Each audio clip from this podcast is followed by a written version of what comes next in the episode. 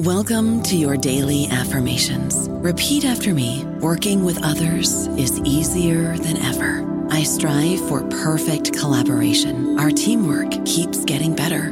Yeah, affirmations are great, but Monday.com can really get you the teamwork you desire. Work together easily and share files, updates, data, and just about anything you want all in one platform. Affirm yes to start. Or tap the banner to go to Monday.com. Hey guys, it is Ryan. I'm not sure if you know this about me, but I'm a bit of a fun fanatic when I can. I like to work, but I like fun too. It's a thing. And now the truth is out there. I can tell you about my favorite place to have fun. Chumba Casino. They have hundreds of social casino style games to choose from with new games released each week. You can play for free anytime, anywhere. And each day brings a new chance to collect daily bonuses. So join me in the fun. Sign up now at ChumbaCasino.com. No purchase necessary. VGW. Void where prohibited by law. See terms and conditions. 18+. Hello, everybody. This is Marshall Poe. I'm the editor of the New Books Network, and I'd like to tell you that we have a new and improved website. It has 2 new features that we think you'll love. One of them is a vastly improved search engine, so that when you type in keywords, you'll get a bunch of episodes really quick. The other is the ability to create a listener account. And in that listener account, you can save episodes for later listening. So you can create a kind of listening list. We think these features are neat and we think you'll enjoy them. Please visit the site today. Welcome to the New Books Network. Welcome to the Library Science Channel on New Books Network. My name is Jen Hoyer, and today I'm speaking with Bliss Cua Lim, author of The Archival Afterlives of Philippine Cinema, published by Duke University Press in February 2024. Drawing on cultural policy, queer and feminist theory, materialist media studies, and post-colonial historiography, this book provides an analysis of the crisis-ridden history of Philippine film archiving, a history of lost films, limited access, and collapsed archives. Rather than denigrate underfunded Philippine audiovisual archives in contrast to institutions in the global north, this book shows how archival practices of making do can inspire alternative theoretical and historical approaches to cinema. Bliss Cua Lim is professor of cinema studies at the University of Toronto. Bliss, welcome to New Books Network. Thank you so much, Jen. I'm very excited to be talking to you. Before we start talking about your book, I would really love if you could share a little bit with listeners about your background, where you grew up and went to school, and what brought you to your work in film studies. Yeah, so I was born and raised in Manila, and back in high school, I already knew that I wanted to be a teacher, but I was such a handful in high school that I realized I don't think I could manage to be a high school teacher. So I thought, okay, maybe I could teach at the university level. And when I did get to university, which was the University of the Philippines in Diliman, I majored in English and comparative literature. And after I graduated, I started teaching at my alma mater. Those classes were mostly English composition and surveys of European literature.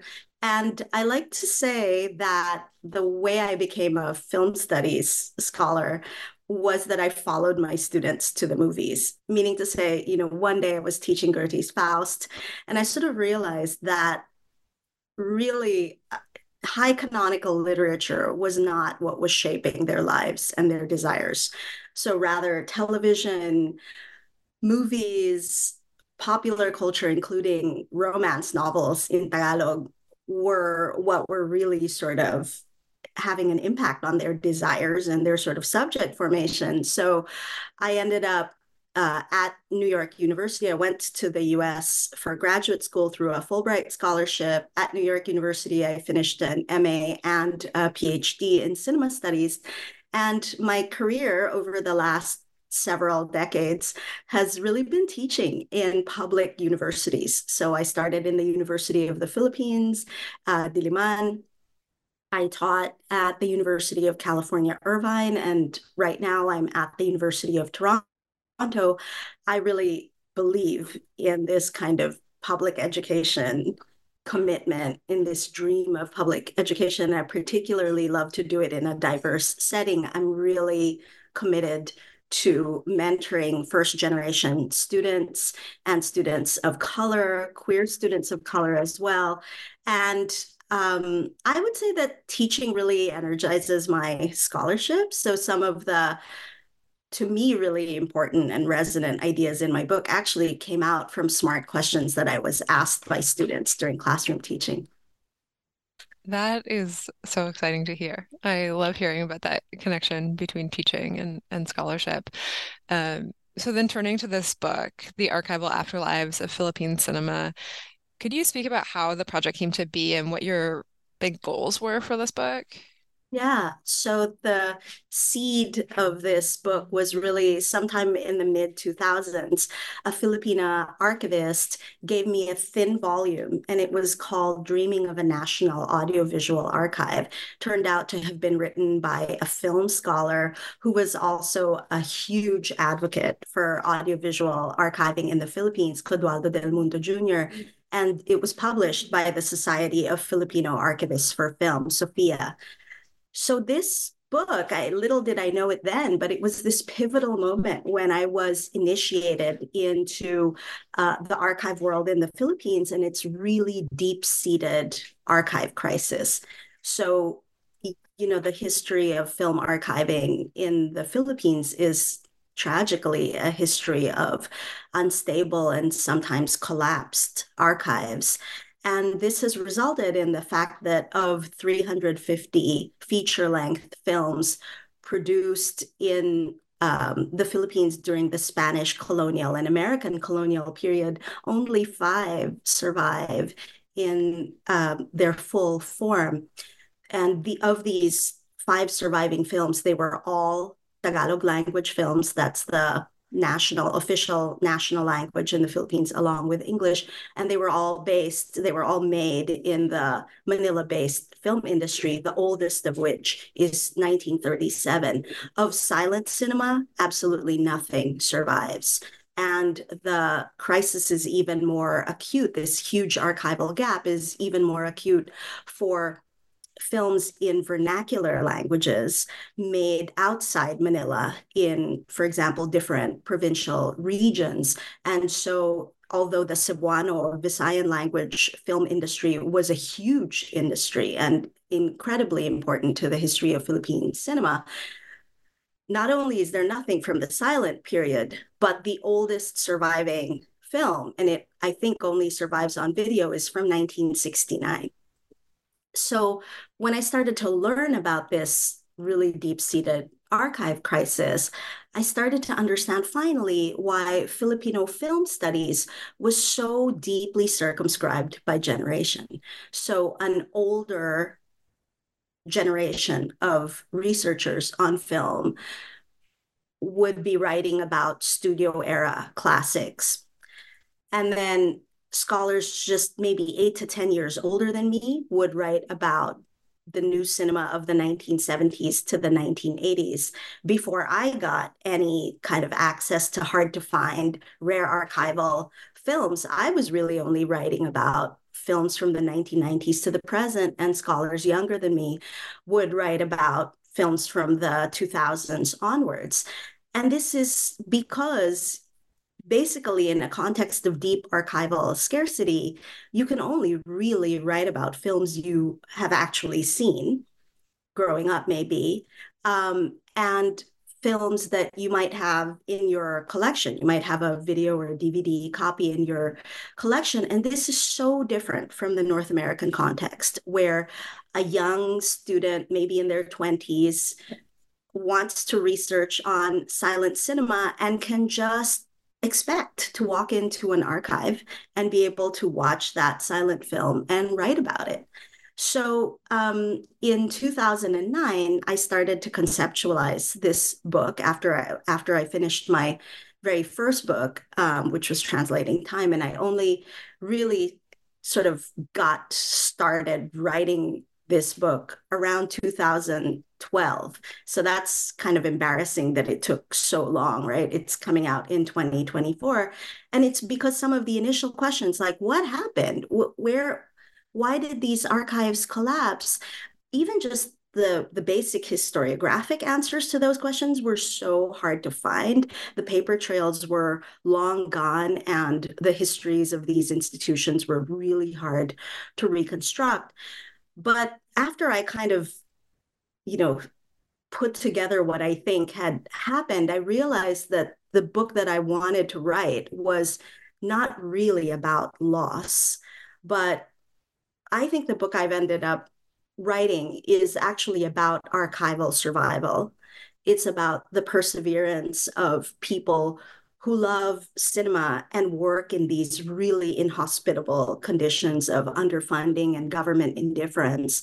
And what I try to really uphold is the resourcefulness and creativity and ingenuity of archivists and activists and advocates and collectors who find workarounds, really creative ways of making do in the context of this really fragile archive of Philippine cinema. And I wrote the book because I felt that it was really kind of my duty of care to the archive world that had enabled my own scholarship. And I also felt very strongly that the project of the book should not be bewailing this loss, or neither lamenting this loss or bewailing this loss and saying, oh, look how awful, how much worse off Philippine film archiving is in relation to these better capitalized, better supported archives in the global north. I wanted to really go beyond mourning and recognize and uphold the ingenuity and resourcefulness of people who continue to work to preserve and circulate at-risk films so that we can continue to enjoy them and study them. I'll talk about this, I think, a little later, but I would say making do means doing what you can with the little that you have. And those are the realities of another idea that I sort of uphold in the book, which is imperfect archiving, or kind of so-called poor archiving. And I talk about it in relation to this idea of Sisyphean hope. During the pandemic, when I was writing this book, amid all the craziness that was going around us, I was telling my grad student that I was, one of my graduate mentees, that I was really embarrassed that the book had taken so long to write, that some of the key archives that I was talking about were closing or had collapsed or had been shut down by the government as I was writing about them. And he said, people say figuratively, this book is about the struggle, but in your case, the fact that these archives are struggling and actually being endangered and imperiled is exactly what the book is about. So I went back to my introduction and I wrote a new ending to the introduction, which is about Sisyphean hope. Hope and kind of commitment. I think every activism is fueled by hope. Every advocacy is fueled by hope. And in the archival world in the Philippines, you really need to find these rays of hope, even when you're surrounded by such a history and such a context of futility. And so I started to understand writing this book that, I've always known that I'm not the first to advocate for film archives in the context of a broader push for audiovisual archiving in the Philippines.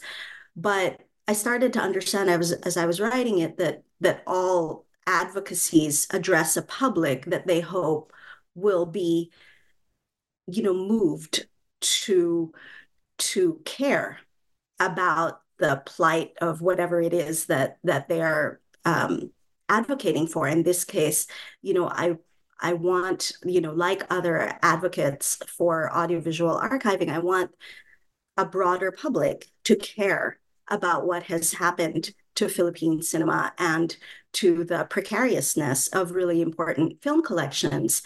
And all kinds of writing to a public, and Michael Warner makes this argument, are attempts to bring that public into being.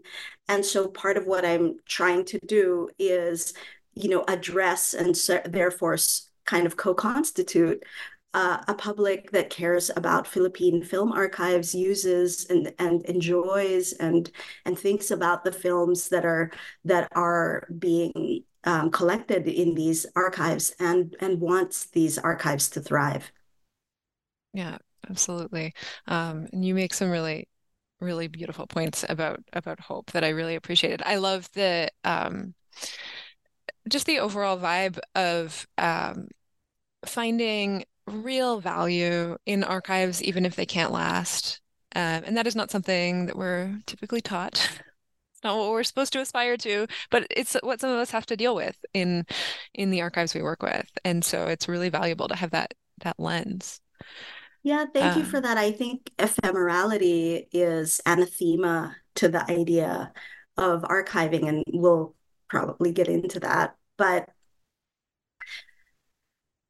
I would say the fact that some of these really important initiatives, like to recirculate really difficult to find films, to try to build an audience for them, let's say an audience for experimental or avant-garde films that have all but been forgotten, which is the work of the Kalampag Tracking Agency that I talk about in one of my chapters. It's this two-person micro-curatorial initiative, and it has done so much to recirculate these films. So Kalampag is still up and running, but as I started to look at those kinds of really tiny initiatives based on volunteer labor, where people have to carve time out of their lives to do this really passionate, unpaid work, unsalaried work, without any kind of infrastructure of funding and support.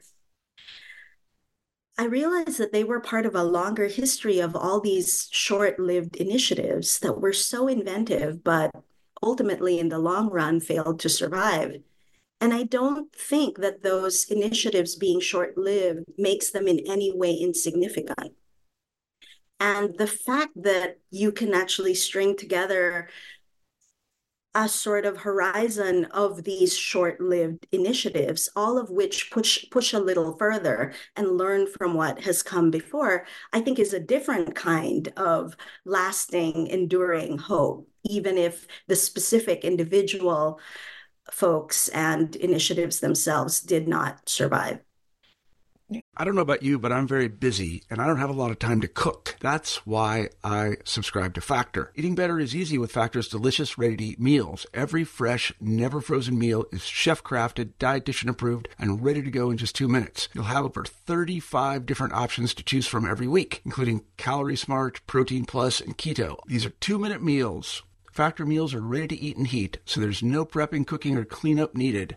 They're flexible for your schedule. Get as much or as little as you need by choosing your meals every week. Factor is the perfect solution if you're looking for fast, premium options with no cooking required. Sign up and save. We've done the math, and this is important. Factor is less expensive than takeout, and every meal is dietitian approved to be nutritious and delicious. Head to factormeals.com/NBN50 and use code NBN50 to get 50% off. That's code NBN50 at factormeals.com/NBN50 to get 50% off.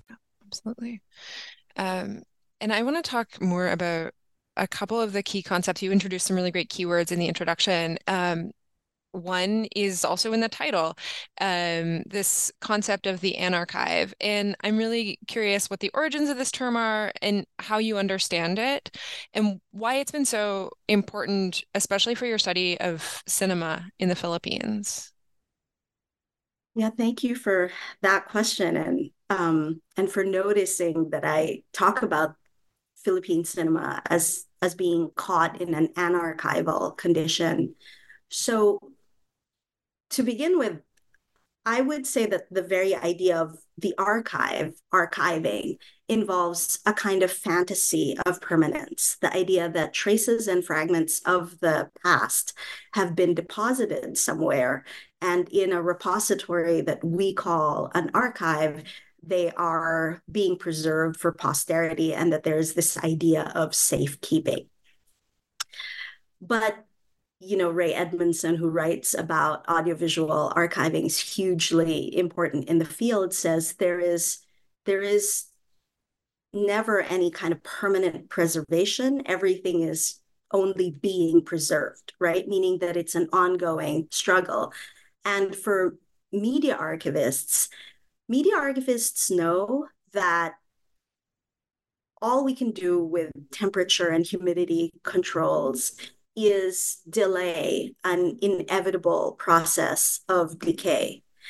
And therefore, there is this kind of medial materiality in which analog and digital media are very vulnerable to deterioration. Digital media in particular can't really just be preserved forever, but they have to be constantly converted, remediated, transferred to new carriers and formats. But especially in the Philippines, this history of institutional collapse, of archives that failed to survive or are imperiled in some way or in some way unsustainable, really directly contradicts this fantasy of permanent preservation and safekeeping.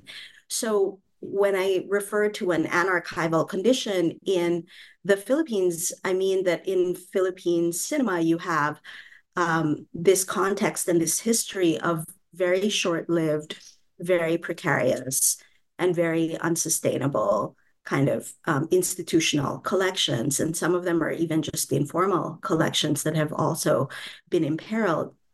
And I got this idea of the anarchive, I drew this from French philosopher Jacques Derrida's book, The Archive Fever, where Derrida talks about the anarchive as this internal contradiction that burns in the heart of every archive.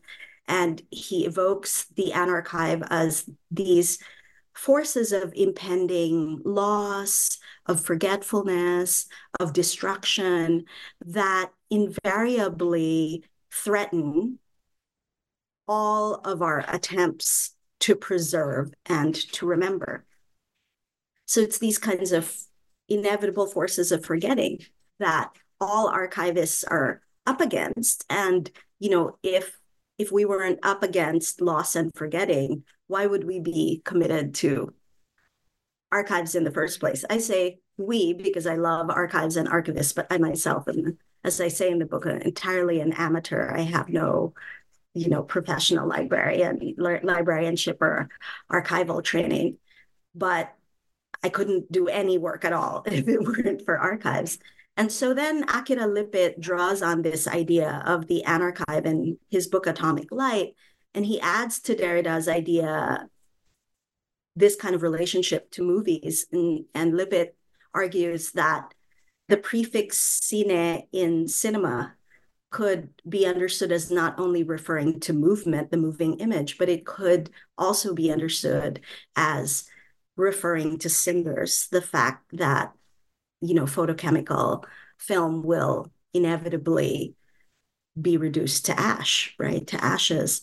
And so in my book, what I refer to as an anarchival condition are these conditions of limited access to films, because in many ways, these archives are so hard-pressed that the best they can do is maintain their collection. They don't actually have the funding or the staffing to kind of make this broadly accessible to the public and to promote their collection. Conditions of archival scarcity, deterioration, inevitable media deterioration that you're just trying to control or delay, forms of institutional instability. But, the key word in my title is archival afterlives. So with that, I was trying to talk about survival in the midst of this loss. So this idea of a kind of posthumous survival after the collapse of a prior archive or the loss of a pre-existing version of this work. So one of my first examples in this book is a movie called Ibong Adarna. So the translation in English would be Adarna Bird from 1941. It's a studio-era classic sound film directed by Vicente Salumbides. It has some of the first hand-tinted color frames in the history of Philippine cinema. And it was the last known nitrate film in the Philippines in the early aughts. And, in its 2005 restoration, in which folks worked with nitrate Duke negative and then restored it and transferred it onto polyester film. I found out 15 years later that, you know, the nitrate film didn't survive because after the restoration was completed, 2 years after the restoration was completed in 2005, in 2007, this nitrate Duke negative, which was the last surviving nitrate element in the Philippines, was intentionally destroyed. And this was because of several factors. You know, first, there was no national film archive to house notoriously flammable nitrate. The studio that had produced the film, LVN, its own laboratories were closed. So they didn't feel that they had a place where they could safely store this nitrate copy.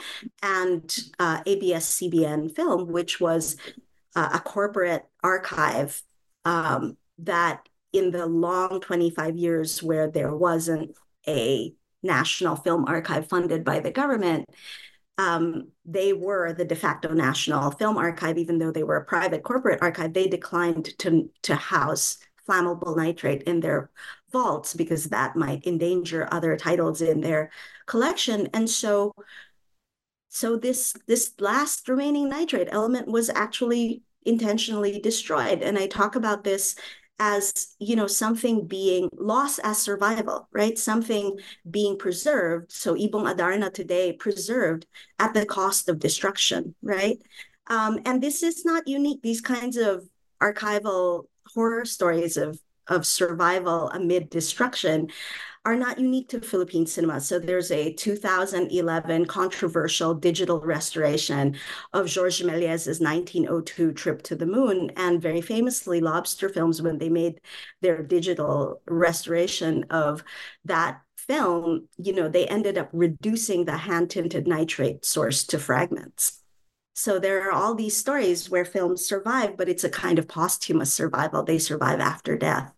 And that's one of the reasons why the title of the book is The Archival Afterlives of Philippine Cinema. Yeah. So to start talking about some of these archives that you've written about, the first two chapters look at formal archives, so government film archives, major media, corporate archives. Could you talk a little bit about what some of those collections are and what we learn from them about the impact of government on the fate of archives and about the ways that governments and corporations prioritize the work done in archives, as well as this resulting and archival afterlife generated by all of that? Thank you. So the history of formal archives in the Philippines for cinema is really a crisis-ridden history. And first of all, film archiving in the Philippines got a late start. So in North America and Europe, the first film archives start out in the late 1930s. But in the Philippines, despite calls to have formal film archives that were first issued, you know, in newspaper editorials in the 19-teens during the American colonial period, the government did not actually set up any formal film archives until the Film Archive of the Philippines was set up in 1981. And very sadly, that first national film archive only survived 5 years. So it closed in 1986 when the Marcos dictatorship was overthrown by a popular revolt, right? The EDSA People Power Revolt. And it was 25 long years before a new national film archive was set up, and that was reestablished in 2011. It has since been rebranded the Philippine Film Archive, or the PFA. And in those 25 gap years, what happened was not only was were countless titles lost, some of them were melted for silver, some of them just deteriorated. But in those gap years where of government indifference, right, where there was no state repository for the Philippine film heritage, this huge media conglomerate, ABS-CBN, stepped in. And so much of the surviving much of the surviving media holdings of the Philippines, especially in terms of film, have been privatized. And so, as I think I already mentioned earlier, for those gap years, many film historians regarded the ABS-CBN, a private corporate collection, to be the de facto National Film Archive. But under the Duterte regime in 2020, that all-important archive, the ABS-CBN Film Archive, was actually shut down. And so was its parent conglomerate. And this was part of President Rodrigo Duterte's attempt to muzzle news outlets that were critical of his regime and the human rights violations of his regime. And so, I was finishing the film in the midst of, I was finishing the book in the midst of all these really catastrophic archive closures. And that's when one of these, a long time ago when I'd started the book in 2012, a major advocate and archivist had said to me, Terico, who was recently passed away, he had said to me, the history of archiving in the Philippines for Philippine cinema is a Sisyphean history. And then when the ABS-CBN archive was shut down, it's still there, but it now has a skeletal staff, right? And all of its restorations have been halted. And this ABS-CBN Film Archive had the biggest number of restorations, over 200 restorations by 2021. So this is a really major loss. Another archivist said in 2020 to me, apropos of what had happened to ABS-CBN, he said, the history of film archiving in the Philippines is, you have hope and then suddenly no hope. And you're always switching between these two modalities. And that's why I kind of came to this, again, there was this evocation, 8 years later, of the myth of Sisyphus and the sense that you need to persevere, even if everything is telling you that that this is an exercise in futility. And this is not just some metaphor in my book. People continue to do what they must and what they can do amid really anarchival conditions. Yeah, absolutely. And then this other thread that you follow in subsequent chapters in this book is that of informal and decentralized archives. Could you talk a little bit about what those projects are and what their role has been in continuing access to Philippine cinema? I'm really curious about who uses these archives and what kinds of films are made uniquely available through them. Yeah, thank you for that. So around 2020, when we were all, about to be early 2020, when we were all about to be stuck in our homes because of the COVID pandemic, I had pretty much finished the book, I thought. And then I was having lunch, a really cheap lunch with two dear queer friends. I myself identify as queer, in IKEA of all places. And I said to them, the book is done, but it's missing this piece, which is that I think I have this kind of tunnel vision. I'm only writing about formal archives, like government and corporate archives. And I'm only writing about Tagalog language films, the national language films that were made in Manila. But actually, ordinary people who are film buffs can't actually walk into these government archives because the gatekeeping and the bars to entry are so high. So actually, I want to write. There's actually more I want to write. And they said to me, forget about that. Write the book that you want to write.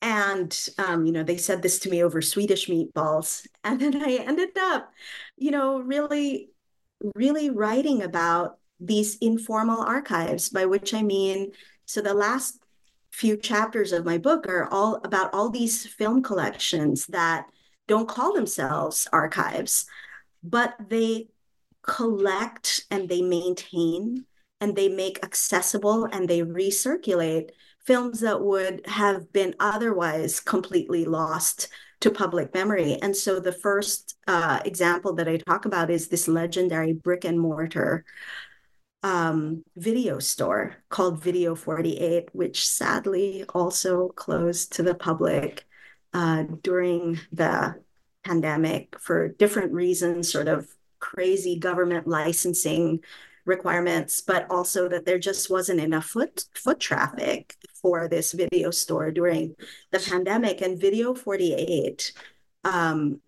just made accessible all of these studio era vintage Tagalog movie classics. And it was the kind of lifelong passion of this collector, Simon Santos. And the other example that I talk about is, I've already said a little bit about them, but it's the Kalampag Tracking Agency, which is this, I call them a micro-curatorial initiative, two-person initiative. Sometimes they would just do screenings out of the back of somebody's house, right? A kind of residential space. And that's not unusual in the history of avant-garde and experimental cinema, for it to be a small circle of cinephiles, small screenings that were sort of both private and public, because they might just be in some volunteers' homes, you know, or some volunteer curators' homes. And what they did was they recirculated avant-garde and experimental films and videos that in some cases, even the filmmakers no longer had copies of. And then they would, you know, slowly, as news of their work started to spread, they got invitations from foreign film festivals to show their, you know, program of avant-garde shorts to international audiences. They also were invited by the National Film Archive of the Philippines, now called the Philippine Film Archive, to also curate these programs for a broader Filipino public.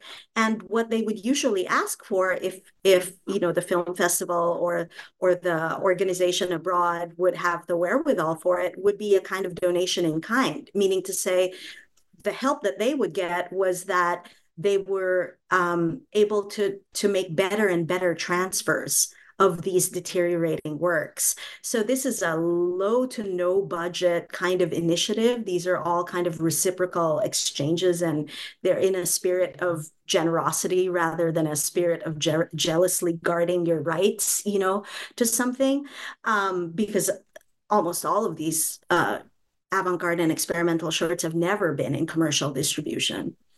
And they were therefore able to kind of recirculate and make accessible and create better and better transfers of films that would have been otherwise, and videos that would have been otherwise completely lost. So in a later point in my book, I start to consider these sorts of networks of circulation for media in the Philippines as a kind of river system. And if we think of this as a kind of riverine system where some places have kind of more or less unimpeded flow, but then some paths are completely blocked, then I was thinking of Video 48 and Kalampag as these crucial headwaters without which Philippine cinema's kind of archival circuits would have long ago run dry. And I think about, you know, the kind of archival world in the Philippines as a sort of river system, networks of circulation that involve both formal and informal players. And that's why half of the book is about formal archives and the other half of the book is about informal initiatives. Well, thank you. Yeah. And one other thing that you write about is also the people. And you note in the introduction that your book centers the labor of audiovisual archivists and advocates. Over the course of your research, what did you learn from the standpoints of these audiovisual archivists, whether they work in formal or informal archives? And you've written a lot about their resourcefulness. You've mentioned already this making do. How did you feel that the resourcefulness of these archivists shifts archival power in those spaces, in those collections? Yeah. So you're a librarian, and as I told you, I love librarians. I think archivists are people. I always tell this to any student of mine who's just going to embark on research at a library or a formal collection or an archive, which is that the true finding aid to any collection is really less so the database or the card catalog or whatever that might be. The true finding aid is always a person who really knows their collection and can help you guide your way through it. So in many ways, this is just, the book is just my attempt to acknowledge this profound debt of gratitude, which is in Tagalog, utang na loob, a kind of deep inner debt that my work and the work of all film scholars have to media archivists. So I'm indebted to archivists for their generosity and their candor about what actually happened in the institutions that that collapsed and that they were a part of and that they kept working at in order to protect the collections despite the kind of formal death of the archive. And although, queer and straight men and women are part of the archival world, really it's women archivists who have been particularly central to my research. Some of them were middle managers at archives that had been closed at the stroke of a bureaucratic pen by government officials who were appointed to these short-term film positions. They were in charge of really crucial archives, but had no knowledge of archiving, and then would just shut down an archive because they believed that now that we're in a digital age, analog media and photochemical film don't matter. And so there were these women archivists who did their best to protect what remained of their fragile collections. And there were also, for example, there's a video store clerk at Video 48 who taught me so much about that collection. And so these, Ray Edmondson writes that professional archivists are a very tiny, there's very few of them globally, right? Barely five figures, he said, in this profession globally. But for me, as I wrote the book, I started to realize that this very small class of people actually wield enormous power over our cultural memory. And that film and media studies, my own discipline, cinema studies, is really strongly indebted to archives and archivists, but rarely builds in their insights into our research, the standpoints of actual archivists on the collections that we draw on in order to study cinema.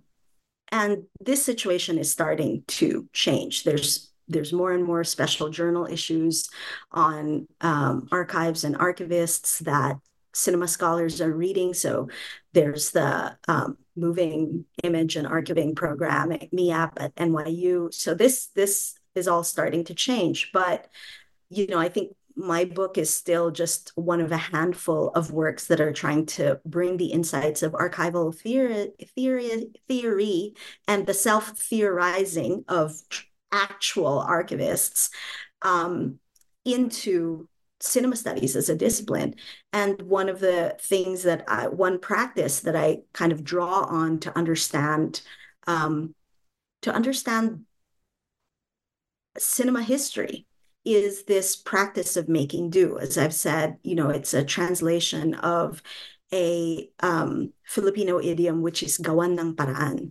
So I'm not talking here about Desserteau's notion of making do, which is more about kind of creative consumer practices.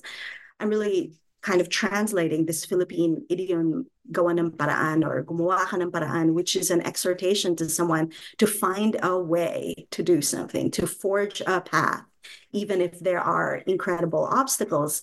And one of the ways that they do this, they find a way to recirculate and make sure that deteriorating films survive in some form, no matter how imperfect, are these really durable practices of makeshift migration in the Philippines. So in the 1980s, this new cinema director named Mike De Leon, realized that the films made by his grandmother's studio, LVN Films, were deteriorating, and he had no money to do a proper telecine transfer. So he just projected these films, and then he aimed a Betamax camera at them.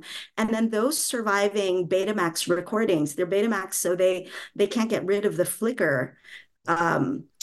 But they are now, in some cases, the last surviving copies we have of those lost films.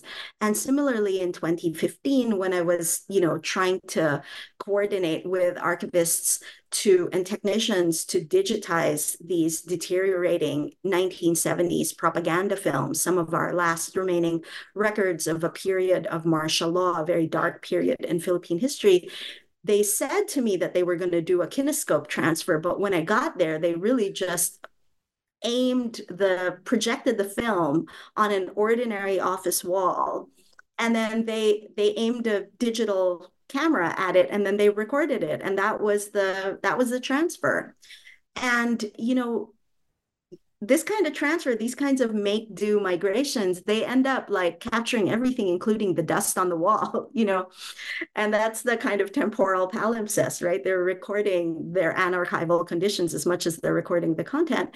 And rather than denigrate these practices, I really champion them as really versatile, kind of ingenious modes of resourcefulness. And as I was reading about about kind of media cultures in the global South, what folks in Latin America, South and Southeast Asia, Africa are doing, I started to realize that this kind of ingenuity, these forms of making do, you got to do something even if you have nothing to do it with, are really a kind of durable dimension of media cultures in the global South. Yeah, absolutely. And this book is so rich. I hope that listeners pick it up and read it, because we can't talk about everything. But is there anything else that you want to share about the book that I haven't thought to ask you about? I just, there wasn't a way in these questions to talk about the kind of queer work that the book does, but I'm really, really indebted to kind of queer feminist thought in this book, in part because queer and feminist thought, and then the dovetailing of both of them. So to center the points made by archivists and to recognize their own thoughts on their work and their own experiences as a form of self-theorizing, I drew on feminist epistemologies. And then in terms of the kind of speculative work that you have to do when there are too many gaps to fill, right? There's too much that's been lost in the kind of history you're trying to reconstitute because the archive is so scant. I drew on, queer work, like the work of Tina Takemoto, to talk about the kind of speculative creativity that you do when you're trying to reconstitute a lost queer history. And there's one chapter in particular where, classical archival theory often disavows its kind of gendered and sexualized norms. So, for example, classical archival theory tended to imagine the historian as male and understood the archivist as the kind of female handmaiden to the male historian's work. And I think the book unsettles those kinds of gendered and sexualized understandings or imaginations of archiving. And in particular, there's a chapter I love where I'm writing about a lesbian classic, a movie called T-Bird and I, or T-Bird at Ako, from the early 1980s that was restored in was I think restored in 2011 and, or might've been 2015. And, when I was writing about that film, I was understanding that this film might be today considered homophobic and transphobic, but it's a kind of window to the sort of queer subcultures of 1980s Manila and its jargon, its queer slang, this word T-bird is pretty untranslatable. It has some analogs to our contemporary understandings of, let's say, tomboy or transmasculinity or lesbian, but it's really not translatable to those concepts. And as a result, there's a kind of anachronism that you need to encounter and work through and not subsume or sublimate. You know, the differences between that films, it's really fun. It's super campy. It has these two huge superstars, Nora Honor and Vilma Santos, from Philippine cinema, brought on screen in a kind of lesbian love quadrangle, I guess. And, you know, the language of that film and its understandings of queerness and of sexuality and of gender are totally not those of the contemporary LGBTQ plus movement. And so that, I think, is one of the sort of rich encounters that that plunging into the film archive of the Philippines can offer. Thank you. And I've taken a lot of your time, but before we wrap up, I would love if you could share a little bit about what you're working on next. Do you have any new projects that have grown out of this book or anything completely new and different you're doing now that it's done? I'm a little overworked, so I'm doing a lot of things, but one that has grown out of this book is a work in progress essay that is in an anthology called Remembering Martial Law. This anthology hasn't gotten off the ground yet. I think it's in a book proposal stage. One of the things that I've been thinking about is the degree to which Filipinos' inability to access our own film history has led to a kind of wider cultural amnesia, and it foments the kind of national complacency that we saw towards extrajudicial killings, right? State-sanctioned terrorism under the recent presidency of Rodrigo Duterte. His term was 2016 to 2022. And I think the fact that there was no kind of broad movement that, I mean, people protested, you know, both in the Philippines and abroad, you know, all the kind of rampant human rights violations that were being done in the name of Duterte's drug war, anti-drug war. But there was no sort of broad movement that rose up against, you know, these extrajudicial killings. And I think it is, this complacency was, and the fact that Duterte remained popular, right, and that his daughter is now the vice president, is rooted in a kind of forgetting of the abuses of the martial law era in a prior regime, which was under the Marcos era. And Ferdinand Marcos declared martial law in 1972, and there were a lot of extrajudicial killings in that time as well. And, you know, in 2022, you know, the late dictator's son actually won the presidency. Bongbong Marcos, right, won the presidency. So the Marcos and Duterte regimes are, you know, they're continuing into the foreseeable future, right? Marcos sits in the presidency and Duterte sits as vice presidents of the Philippines. And so you see how authoritarian regimes can perpetuate themselves in a context of pronounced cultural amnesia, and they have an investment in really enforcing that cultural amnesia. So in this new work, this new essay, I'm talking about a kind of flip side where this really worrisome aspects of forgetting and historical revisionism rekindle a kind of belated commitment to radical remembering. And so I'm talking about this film called Respeto from 2017, which is about street rap, and it's incredibly sonically rich and vibrant, but it's drawing these links between state-sanctioned terrorism under Duterte and under the former, you know, dictator Ferdinand Marcos.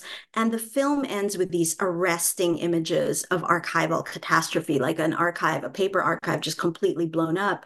And I link that to, as a way of talking about the real dangers faced by radical archives that collect what are called underground rebel papers. So these were collections that somehow survived the Marcos dictatorship's really horrific anti-subversion laws. But on the eve of martial law's 50th anniversary in 2021, there were a series of library purges and harassment of librarians and destruction of underground leftist papers that were conducted by Duterte's anti-insurgency, anti-communist task force. And so I think that, you know, what I'm trying to kind of do is foreground these kinds of modes of attempted erasure of oppositional historical consciousness as a form of state terrorism, and really contest those attempts to erase our national memory. That sounds really interesting. Well, thank you so much, Bliss. It's been great to talk with you. Once again, I've been speaking today with Bliss Cua Lim, author of The Archival Afterlives of Philippine Cinema, published by Duke University Press. My name is Jen Hoyer, and you've been listening to New Books Network.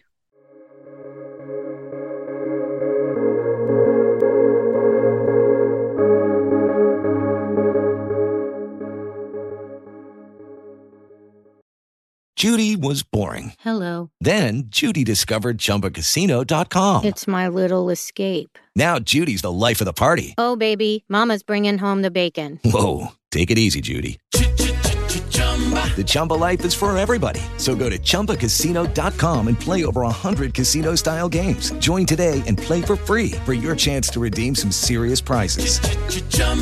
ChumbaCasino.com. No purchase necessary. Void where prohibited by law. 18+ terms and conditions apply. See website for details.